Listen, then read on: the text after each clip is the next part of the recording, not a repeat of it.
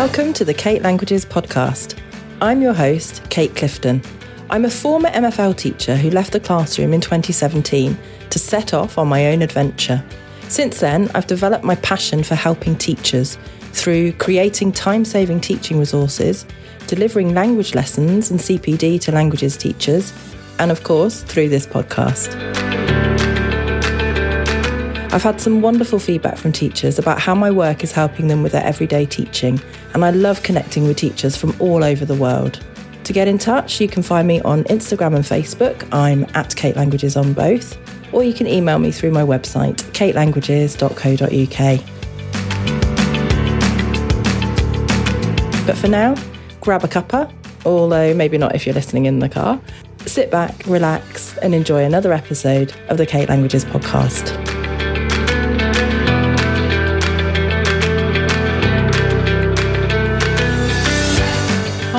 How are you? I hope you're doing okay. I hope you are enjoying this season of the podcast. Can't believe this is episode five. This is the penultimate episode of the podcast. It feels like it's gone really, really quickly. And like I say, I hope you've been enjoying it. Next week is the live podcast recording that I did with Bex about life after teaching. So if you enjoyed the episode that I did about knowing when to quit, if I have inspired you to quit teaching, or if you've been thinking about it for a while anyway. Like I know, sadly, so many people are.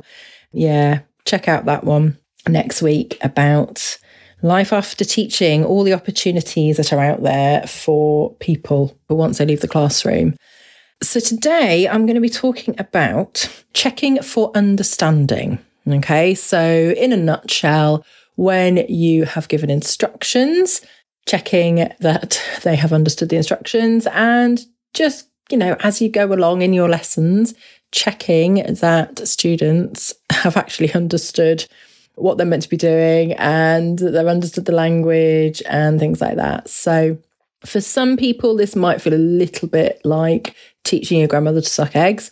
For some of you, it might flip around a little bit what you already do. It might serve as a reminder of, ah, yeah, I should probably be doing that rather than the thing that I normally do. I delivered some CPD on this last term and really enjoyed it. And I think I got some really good feedback on this in that, as I say, for some people, it kind of flipped around what they were thinking. I think it's the first point in particular. I think people, I'll tell you in a moment what that is, that people found really, really useful. So, as always, if you would like me to deliver CPD on this topic, or as you may have noticed from the podcast, I do actually cover quite a broad range of topics for CPD. Just get in touch. You you can email me through my website, katelanguages.co.uk. Personally, that's for me probably the easiest way for me to keep on top of inquiries. But you can also DM me on Facebook or Instagram. I'm at Kate Languages on both. Okay. So, yeah, I have been doing more and more in person CPD. I've got more and more booked in. Uh, it's really exciting.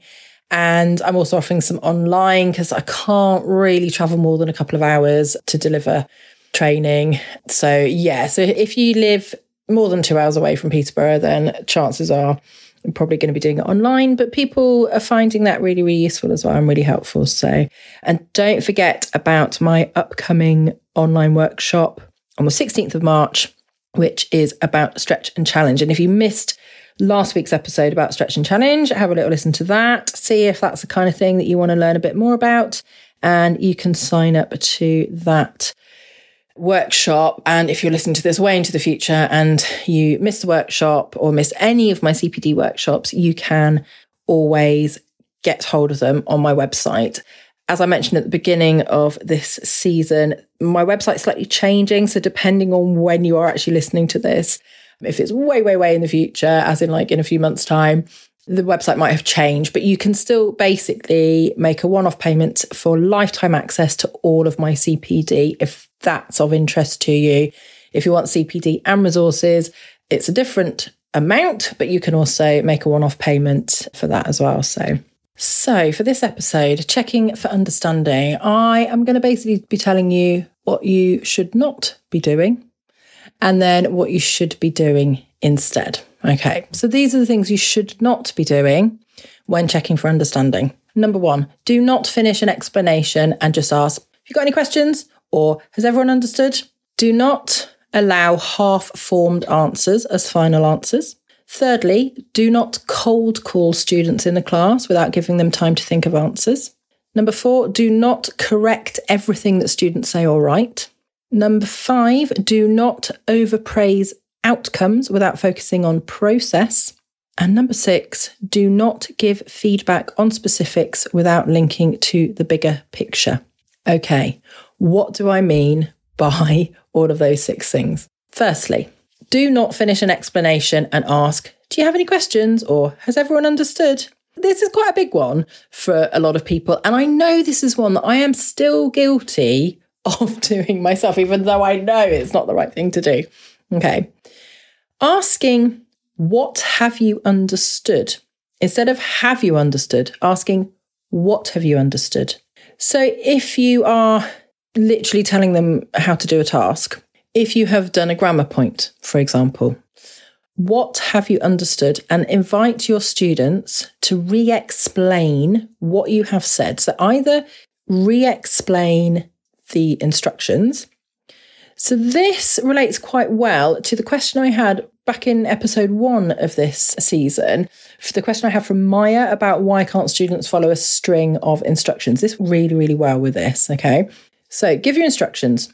Ask, what have you understood? Invite a student to re explain your instructions and then invite another student to re explain it again. And then maybe even a third student. I've tried this out when I've been doing CPD. I've tried this out with classes, and honestly, it works really, really, really well because you give an explanation from what's in your brain, and the way that it goes into other people's brains can actually be really quite different. And they might come up with slight analogies and slightly different things that you hadn't quite thought of.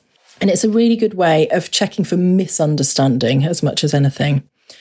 And I would highly, highly, highly recommend asking more than one student. I honestly think that if you start trying that, it's an absolute game changer, I promise. And then invite discussion as well. Now, you can't do this with every single task that you're doing in a lesson. I fully understand that. You can't say, okay, I want you to, I don't know, you're doing a dictation, you're going to write down everything that you hear. And then you ask one or two people to just feed it back to you to re-explain it to you. You know, that's enough. You can't then have a discussion on it. But somebody might say, we've got to write down everything we hear. So do we just do we translate it as we're listening? You know, and then you realize that, oh, yeah, that's a misunderstanding. No, no, it's a dictation. I need you to write down everything that you hear in the target language. Or some people might say, but why have I already got this bit of paper with some gap fill? And that's your opportunity to say, oh, yeah. So for some of you, you're doing it as a gap fill. For some of you, you are doing literally just writing down everything that you hear. All right. So actually getting that feedback from students is, I mean, yes, for every single task that you do, but it doesn't have to be a massive long discussion for every single task that you do, will really, really help. And hopefully, when you've done that, the vast majority of them will actually get on with the task rather than a blah, blah, blah. This is what you need to do. Have you all answered? Okay, no questions. Great, fine, get on with it. And then they all just sit there blankly, like, do I write in pen or pencil? whatever the questions are. So yeah, so that's the, that's the first one. Do not just ask, have you understood? Have you got any questions? Secondly, do not allow half formed answers as final answers. And again, this is something I've been doing a lot with my one to one.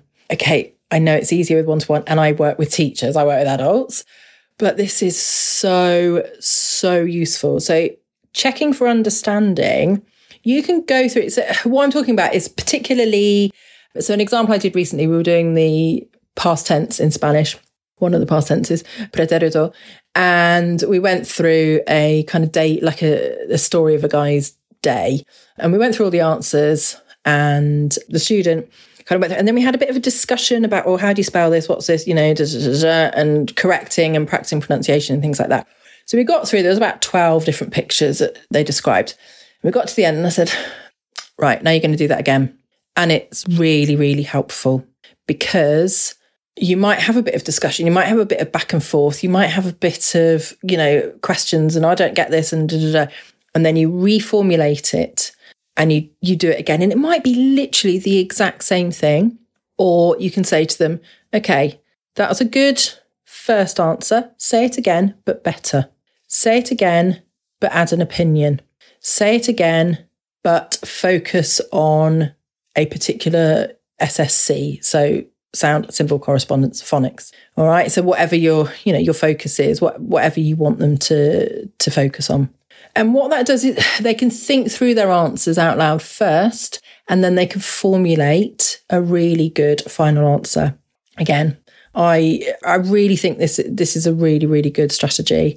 So yeah, don't allow half-formed answers as final answers. Thirdly, don't cold call students in the class without giving them time to think of answers. Okay?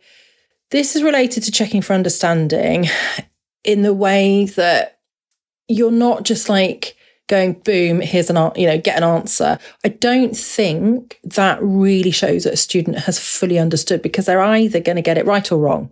And it doesn't show that they've had time for their brain to process whatever it is that you have been talking about whatever it is that you've asked them to do.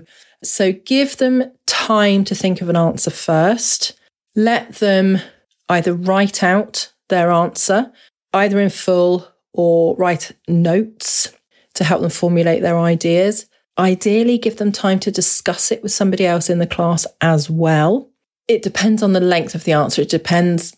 It depends on the complexity of the answer. But give them time to formulate their ideas before they then, you know, answer to the class. And this can really help with behavior management as well, because in every single class I've ever taught, there's a kid that just sits there with their hand like so high up in the air that they're trying. I mean, okay, maybe not in year 10 and 11, but especially in year 7 and 8. Their hand is so high up in the air, they're practically like touching the ceiling, coming out of their seat, going, I want to answer, I want to answer.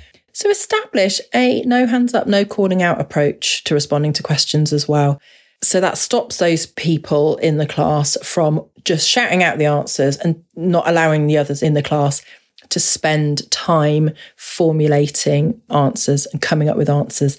I know it's not Christmas anymore, but if you missed my free Christmas resources before Christmas, obviously, like back in November, December time, that I so I created those on my philosophy of exploiting one text. And right towards the end, there's a speaking task. And I really thought about this when I thought about like how to set up the speaking task. There's a little booklet as well of worksheets that are designed for you to basically print off to give to the students as they work through the lesson. And in that, in the workbook, they have the opportunity to write out the answers for the speaking task. And it's almost a bit of a role play, a bit of a like asking and answering questions about Christmas with a partner, but giving them the chance to think about their answers before they then have to go on to do the speaking or giving their answers. Okay. And that does, it checks for understanding in the sense that A, it gives all of them a chance to actually think about what the answer is. B, it stops one person just calling out and then you don't know if the rest of the class has understood.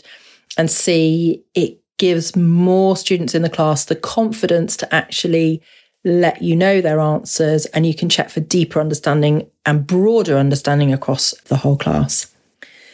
Number four, do not correct everything that students say or write. All right. So, and again, this is related to checking for understanding in in that it's it's easier for students to give you their thoughts and their ideas if they don't think they're just going to be told everything's wrong and they're just going to be corrected and it's really demotivating okay so if you're over correcting everything and demotivating students they're not going to communicate with you. So, checking for understanding, a lot of that is about encouraging the students to actually want to tell you what they have understood. And if they think they're going to get a negative response and that they are just going to be like, all the pronunciation is going to be corrected, all of their grammar is going to be corrected, and everything, it's just going to make them much more reluctant to actually contribute anything. So pick on one or two things to focus on and only correct those. So if there's a particular grammar focus for the class, you know, just like I was saying about the past tense, only focus on that.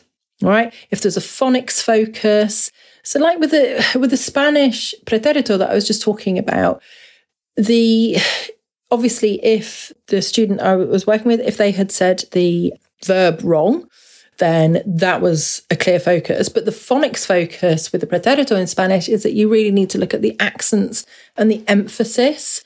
So I was talking to him about, you know, the difference between desayuno, as in like I eat breakfast, and desayunó, as in he ate breakfast. So yeah. So, you know, just focus on something like that that is important to the lesson rather than if they said, gosh, I can't think of something else. But if, you know, if they didn't say the th properly or the r properly or something like that, I don't know.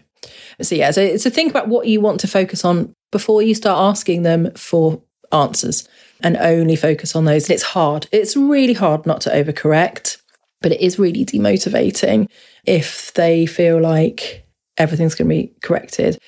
My little caveat to that is there are certain students who, who just want to know everything, particularly A level. If you've got a very small A level group, you can quite often have people who really just want everything to be perfect. And if you're teaching adults as well, like for me, teaching teachers, I do tend to have to correct more because I don't want them to then be passing that on to their students that, you know, telling them the wrong thing. So, yeah, the caveat is know your students, know your setting, and know the type of people that you're working with.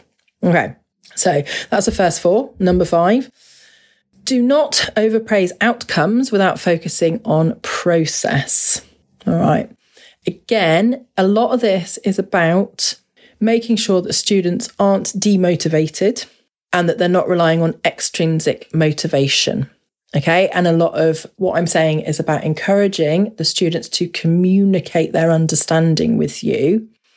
And that's how you're checking for understanding. Okay. So some of these might seem like a slightly tenuous link to checking for understanding, but they are all related because if you do all of these things, then you develop that relationship with your students in which you are then understanding them on a deeper level and you're understanding them and you can see how much they can understand and what they can actually do. Okay. So thinking about praising process instead of outcomes. I did a whole episode on classroom management Danish style, and that talks about that. And if you've ever done anything on growth mindset and all that kind of thing, this is really, really key. And it's a really hard thing to do. I try to do with my son a lot. I try to focus on not that he's achieved something, but I tell him how proud I am of him for how much he practices. So, an example, like when he was little, I mean, he's still quite little, but when he was like two and he couldn't jump, and I would praise him for practicing and trying and, you know, trying to learn how to jump. And even now, when I talk to it, because he can't hop, who knew these things are so hard to learn? He struggles to hop, and he's found that if he holds people's hands, then he can hop a bit better. And he's learning and learning. And I, and I, so then I tell him, you know, do you know when you were two, you couldn't jump and this is what you did and you kept practicing. And I'm so proud of how much you keep practicing and, and okay, he's three. So you probably don't necessarily want to speak to 14 year olds that way, but focusing on the process rather than, wow, you've learned how to jump. That's amazing. But focusing on, I'm so impressed with how hard you are working to learn this. Okay, so I'm impressed with how hard you're working to increase your vocabulary instead of you got 10 out of 10 on the vocab test, well done. And you need to demonstrate how they can improve and what they're doing on their journey of becoming a better languages speaker or speaker of other languages or whatever, instead of just praising them for getting things right. And again, this is all part of checking for understanding because they will then communicate with you their thought process as much as what the right answer is. And sometimes that's really, really helpful. And that helps you to know what they've understood and what they haven't understood. All right. So I, I really hope this makes sense and you can see it in the context of checking for understanding. Also, for everything, these are really, really good tips as well, but particularly for fostering an environment in your classroom in which you are teaching them something and you are getting really good feedback from them about what they've understood, what they've misunderstood, and how you then progress forward from there. All right. The last one do not give feedback on specifics without linking to the bigger picture. Right. This is absolutely fantastic. I can't take credit for this. It was actually my brother in law. I was chatting to him about this. He's an English teacher and he mentioned this and I it just something just really clicked with me and I was like, "Yes, this is fantastic."